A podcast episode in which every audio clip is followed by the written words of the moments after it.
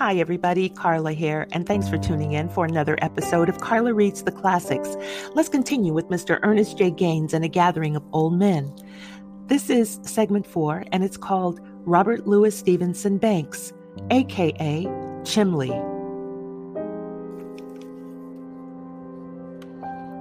Me and Matt was down there fishing. We goes fishing every Tuesday and every Thursday. We just got one little spot now. Ain't like it used to be when you had the whole river to fish on. The white people, they done bought up the river now, and you got nowhere to go but that one little spot. Me and Matt goes there every Tuesday and Thursday. Other people uses it on other days, but on Tuesday and Thursday, they leaves it for us. We've been going to that one little spot like every Tuesday and Thursday the last 10, 11 years. That one little spot. Just ain't got nowhere else to go no more. We had been down there, oh, about an hour.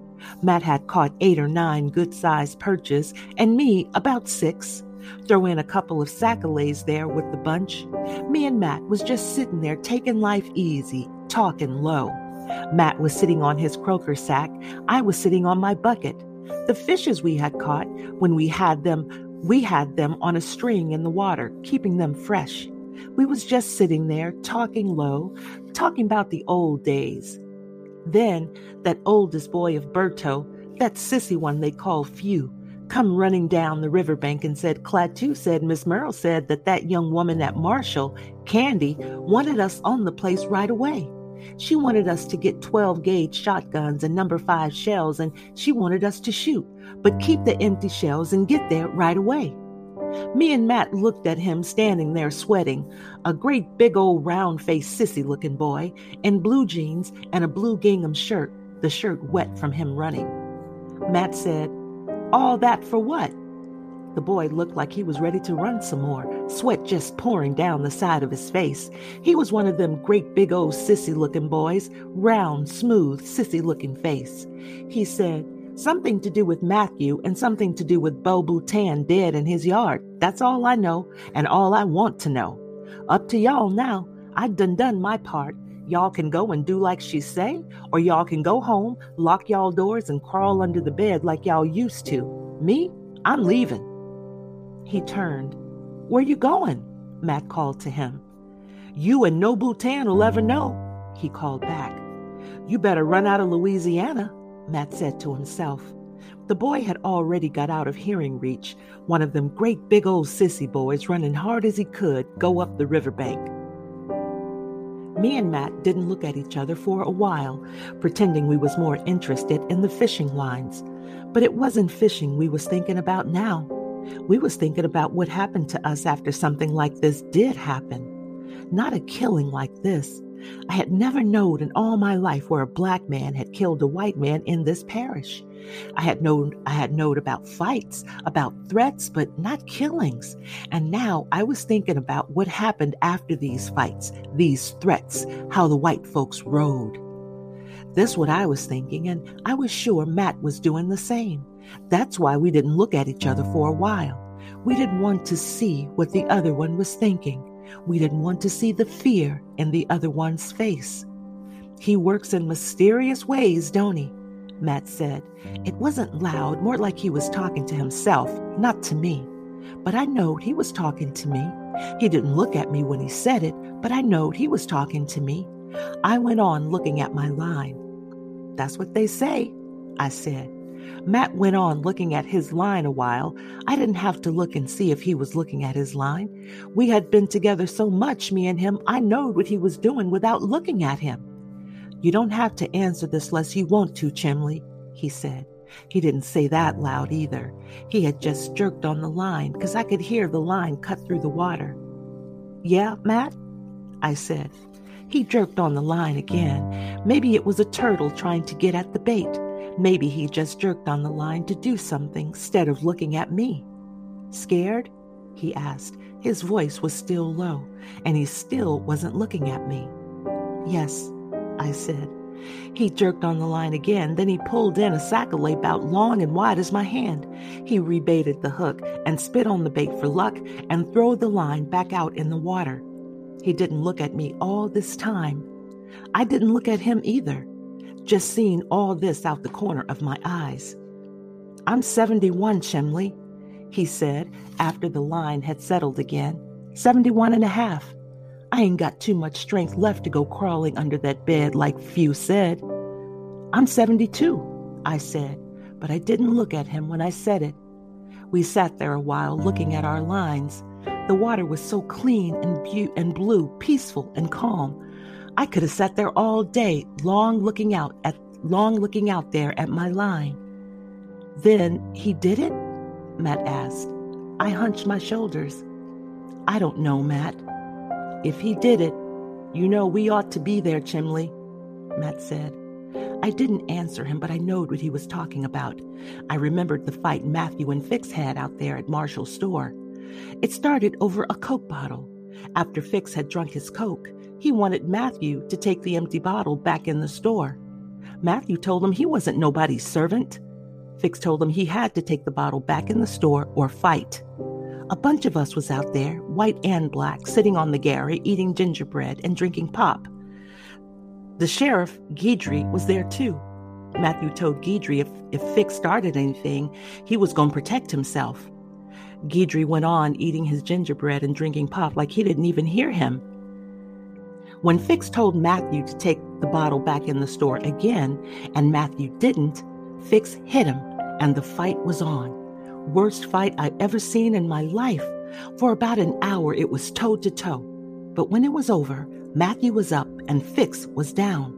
The white folks wanted to lynch Mathu, but Guidry stopped them. Then he walked up to Mathu, cracked him side the jaw, and Mathu hit the ground. He turned to Fix, hit him in the mouth, and Fix went down again. Then Guidry came back to the Gary to finish his gingerbread and pop. That was the end of that fight. But that wasn't the last fight Mathu had Mathu had on that river with them white people. And that's what Matt was talking about. That's what he meant when he said if Mathu did it, we ought to be there. Mathu was the, Mathu was the only one we knowed had ever stood up. I looked at Matt sitting on the croaker sack. He was holding the fishing pole with both hands, gazing out at the line. We had been together so much I just about knowed what he was thinking. But I asked him anyhow. About that bed, he said. I'm too old to go crawling under that bed.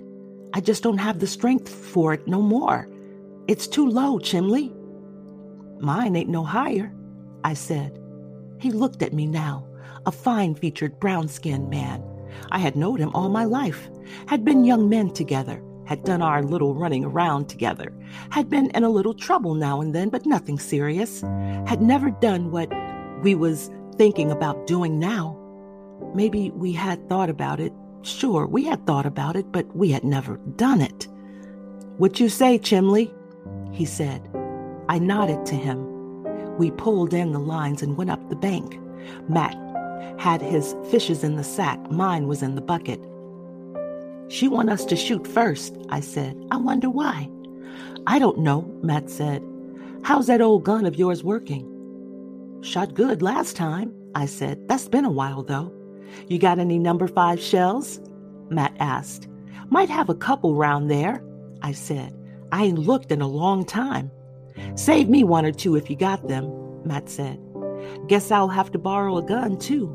Nothing round my house worked but that 20 gauge and that old rifle. How you figuring on getting over there? I asked him. Clatoo, I reckon, Matt said. Try to hitch a ride with him on the truck. Have him pick me up too, I said. When we came up to my gate, Matt looked at me again. He was quite a bit taller than me, and I had to kind of hold my head back to look at him. You sure now, Chimley? He said. If you go, Matt. I have to go, Chimley, he said. This can be my last chance. I looked him in the eyes, lightish brown eyes. They were saying much more than he had said. They were speaking for both of us, though, me and him. I'm going too, I said. Matt still looked at me. His eyes were still saying more than he had said. His eyes were saying, We wait till now? Now, when we're old men? Now that we're old men, we get to be brave? I didn't know how to answer him. All I knowed I had to go if he went. Matt started toward his house, and I went on in the yard. Now, I ain't even stepped in the house good for that old woman started fussing at me. What I'm doing home so early for? She don't like to be cleaning fishes this time of day. She don't like to clean fishes till evening when it's cool. I didn't answer that old woman. I set my bucket of fishes on the table in the kitchen. Then I come back in the front room and got my old shotgun from against the wall. I looked through the shells I kept in a cigar box on top of the armoire till I found me a number five. I blowed the dust off, loaded the old gun, stuck it out the window, turned my head just in case the old gun decided to blow up, and I shot. Here come that old woman starting right back on me again. What's the matter with you, old man? What you doing shooting out that window, raising all that racket for? Right now, I don't know what I'm doing all this for, I told her. But see, if I come back from Marshall and them fishes ain't done and ready for me to eat, I'm going to do some more shooting round this house. Do you hear what I'm saying? She tightened her mouth and rolled her eyes at me, but she had enough sense not to get too cute. I got me two or three number five shells, blow the dust off them, and went out to the road to wait for Clatoo. That'll do it for segment four of Ernest Gaines' A Tale of Old Men. A gathering of old men, I beg your pardon. Please stay tuned for segment five here at Carla Reads the Classics.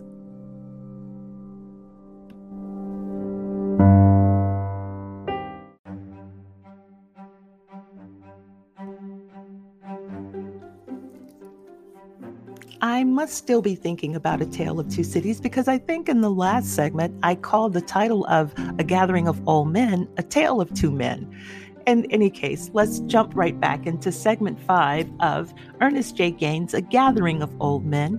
And let me also say that if you have questions, comments, or if you'd like to make a suggestion, please, friends, write to me at carlareadstheclassics at gmail.com. And now, without further delay, I give you segment five, and this one is called Matthew Lincoln Brown, aka Matt.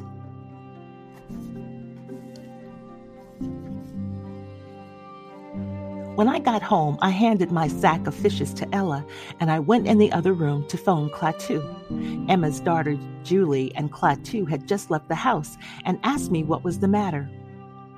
She said Miss Merle had called Clatoo on the phone, and Clatoo had got his old shotgun and left in his truck, and she wanted me to tell her what the matter was. I told her if Clatoo didn't tell her anything, I couldn't tell her anything either, and I asked her if Clatoo told her where he was going. She said he didn't tell her nothing, but she heard him over the phone telling Miss Merle something about Mr. Billy Washington and something about Mr. Jacob Aguillard. She told me I might be able to catch him either at Silo or the old mulatto place, and she asked me again what was the matter. I hung up the phone and looked up Billy Washington's number. His wife, Selina, told me Billy had just left in the truck with Clatoo. I asked her if Billy had his gun. She said yes, matter of fact, he did, but how did I know? I asked her if they said where they were going next. She said she believed they was headed toward the old mulatto place because she heard them saying something about Jacob Aguillard. I asked her if Jacob had a number, and she said she didn't know, but Leola Beauvais had a phone. She told me if I hung on a minute, she would get the number for me. When she came back on the phone, she gave me the number and she asked me what was the matter.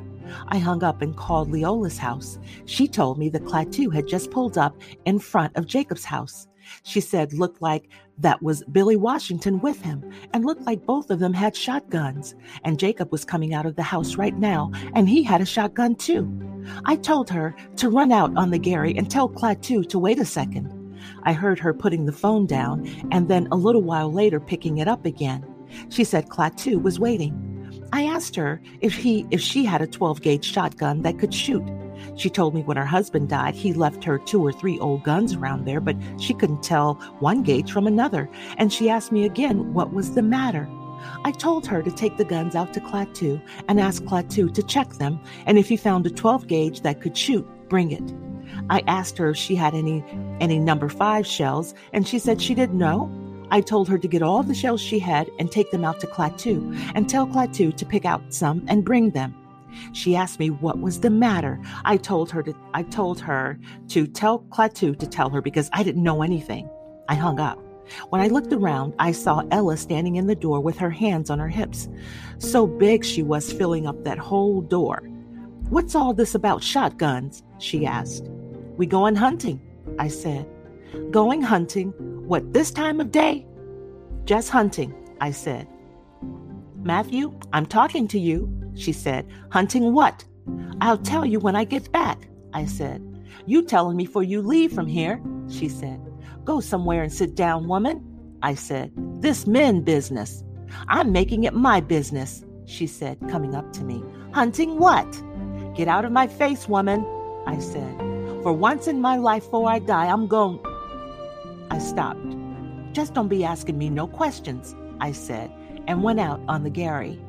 I heard her in there on the phone. Then she hung up, and I could hear her dialing somebody else. Then I heard her screaming, What? What? Uncle Billy? What? I heard her slamming the phone down and coming out on the Gary. What's Uncle Billy doing with a shotgun old as he is? How do I know? I said. I don't keep Billy Washington in my pocket. You know all right, she said, her hands on her hips again. You know all right, and you gonna tell me for you leave from here. I turned on her. You want to know, huh? I said, You want to know, huh? Now she started backing away from me like she thought I was to hit her. I'll tell you, I said. A Cajun's dead over there at Marshall, laying on his back in Mathu's yard. Now you know. And what's that got to do with you? She said. She was safe enough away that she could begin to talk big again. And what's that got to do with Uncle Billy? You mean you still don't know? I asked her. I turned from her and looked up the road, but Clatoo still wasn't coming yet. You old fool, she said. You old fool. Y'all gone crazy. That's right, I said, looking up the road, not at her. Anytime we say we gonna stand up for something, they say we crazy. You right, we all gone crazy. You old fool, she said. You old fool. If if I can't stop you, I bet I'll call your brother. He'll stop you. You and Jesse both better stay out of my way if you know what's good for you. I said, looking up the road. Clatoo still wasn't coming. If you think I'm going to let you go to Marshall and get yourself killed, you can't stop me, that's for sure, I said, looking up the road. I'll call the law, she said. You won't listen to me or your brother. I bet the law'll make you listen. I turned back on her, pointing my finger at her. You touch that phone, woman, somebody'll be patching your head. Just wait, she said, going back inside. I caught up with her and pushed on her, but she was too big for me to push her clean out of the way. But I beat her to the phone and I jerked it out of the wall and throwed it down on the floor. Now call with that, I said. You old fool, she said. You old fool. What's the matter with you, you old fool? My chest started heaving, heaving, just heaving, like I had been running up a hill, a steep hill, and now I had reached the top. I looked at that woman I had been living with all these years like I didn't even know who she was, my chest heaving, and me just looking at her. Something in my face made her back back from me. She kept backing back, backing back till she had touched the wall. I kept looking at her like I didn't know who she was, my chest heaving, just heaving. What's the matter with me? Woman, what's the matter with me? All these years we've been living together, woman, and you still don't know what's the matter with me? The years we done struggled in George Medlow's field, making him richer and richer, and us getting poorer and poorer, and you still don't know what's the matter with me? The years I done stood out in that backyard and cussed at God. The years I done stood out on that front Gary and cussed the world. The times I done come home drunk and beat you for no reason at all. And woman, you still don't know what's the matter with me? Oliver, woman. I screamed at her. Oliver! How they let him die in the hospital just because he was black. No doctor to serve him. Let him bleed to death just because he was black. And you asked me what's the matter with me? I stopped now and looked at her. I could feel the hot tears running down my face. I pressed my lips. I could feel my mouth trembling, but the tears kept on running down my face. It had been a long time since I had talked to her like this a longer time since she had seen me crying. I didn't turn my head, I didn't wipe my face, I just stood there looking at her. At first, she looked scared. Then it turned to hate hate because she was so scared. He works in mysterious ways, I told her. Give a old nigger like me one more chance to do something with his life. He give me that chance and I'm taking it I'm, and I'm going to Marshall, even if I have to die at Marshall. I know I'm old, maybe even crazy, but I'm going anyhow, and it ain't nothing you can do about it. Pray if you want to. Pray for all of us old fools, but don't try to stop me. So help me God, woman. Don't try to stop me. I heard Clatoo out there blowing, and I wiped my face and went out on the Gary. Clatoo was in that old green pickup truck he used for peddling his garden. He had on that little narrow brimmed straw, a white shirt, and a bow tie. Clatoo always let you know he was a businessman. In the front of him was Billy Washington and Jacob Aguilard. Billy was from Silo, Jacob from the old mulatto place. Jacob and his kind didn't have too much to do with darker people, but he was here today. In the back of the truck was Chimley and Cherry Bello. Cherry was between red and yellow with a lot of brown curly hair. I got in the back there with him and Chimley. While Clatoo turned the truck around, Ella came out on the gary to watch us. Y'all had a round, huh? Cherry asked me. She didn't want me to go, I said. I was at the store when I got the call, Cherry said. Mine don't know a thing about it, and I sure wasn't going to call and tell her. Cherry Bello owned a liquor and grocery store on the highway between Silo and Baton Rouge. I just told mine my food better be ready when I got back home, Chimley said. She didn't know where I'm going. I don't even think she care. We was sitting on the floor, backs against the cab and feet toward the tailgate. Cherry Bello had two 12 gauge shotguns on the floor side him, and he handed me one of them. He handed me a couple of shells, too. Leola sent that, he said. Y'all shot? I asked. I shot, Chimley said. I'm saving mine till we hit the field, Cherry said. Might see me a rabbit. No use wasting a good bullet on nothing. What we gonna do in the field? I asked him. Clatoo gonna drop us off just before he reach Marshall, Cherry said. We gonna walk across the field and come in from the back. Clatoo got another load he got to he got to pick up. Look like a lot of people want to gather at Marshall today. Sure do, Chimley said quietly. Chimley was sitting in the middle. He was smaller than me and Cherry Bello, blacker than me and Cherry, too. That's why we all called him Chimley. He didn't mind his friends calling him Chimley, because he knowed we didn't mean nothing. But he sure didn't like them white folks calling him Chimley. He was always telling them that his daddy named him Robert Louis Stevenson Banks, not Chimley. But all they did was laugh at him, and they went on calling him Chimley anyhow.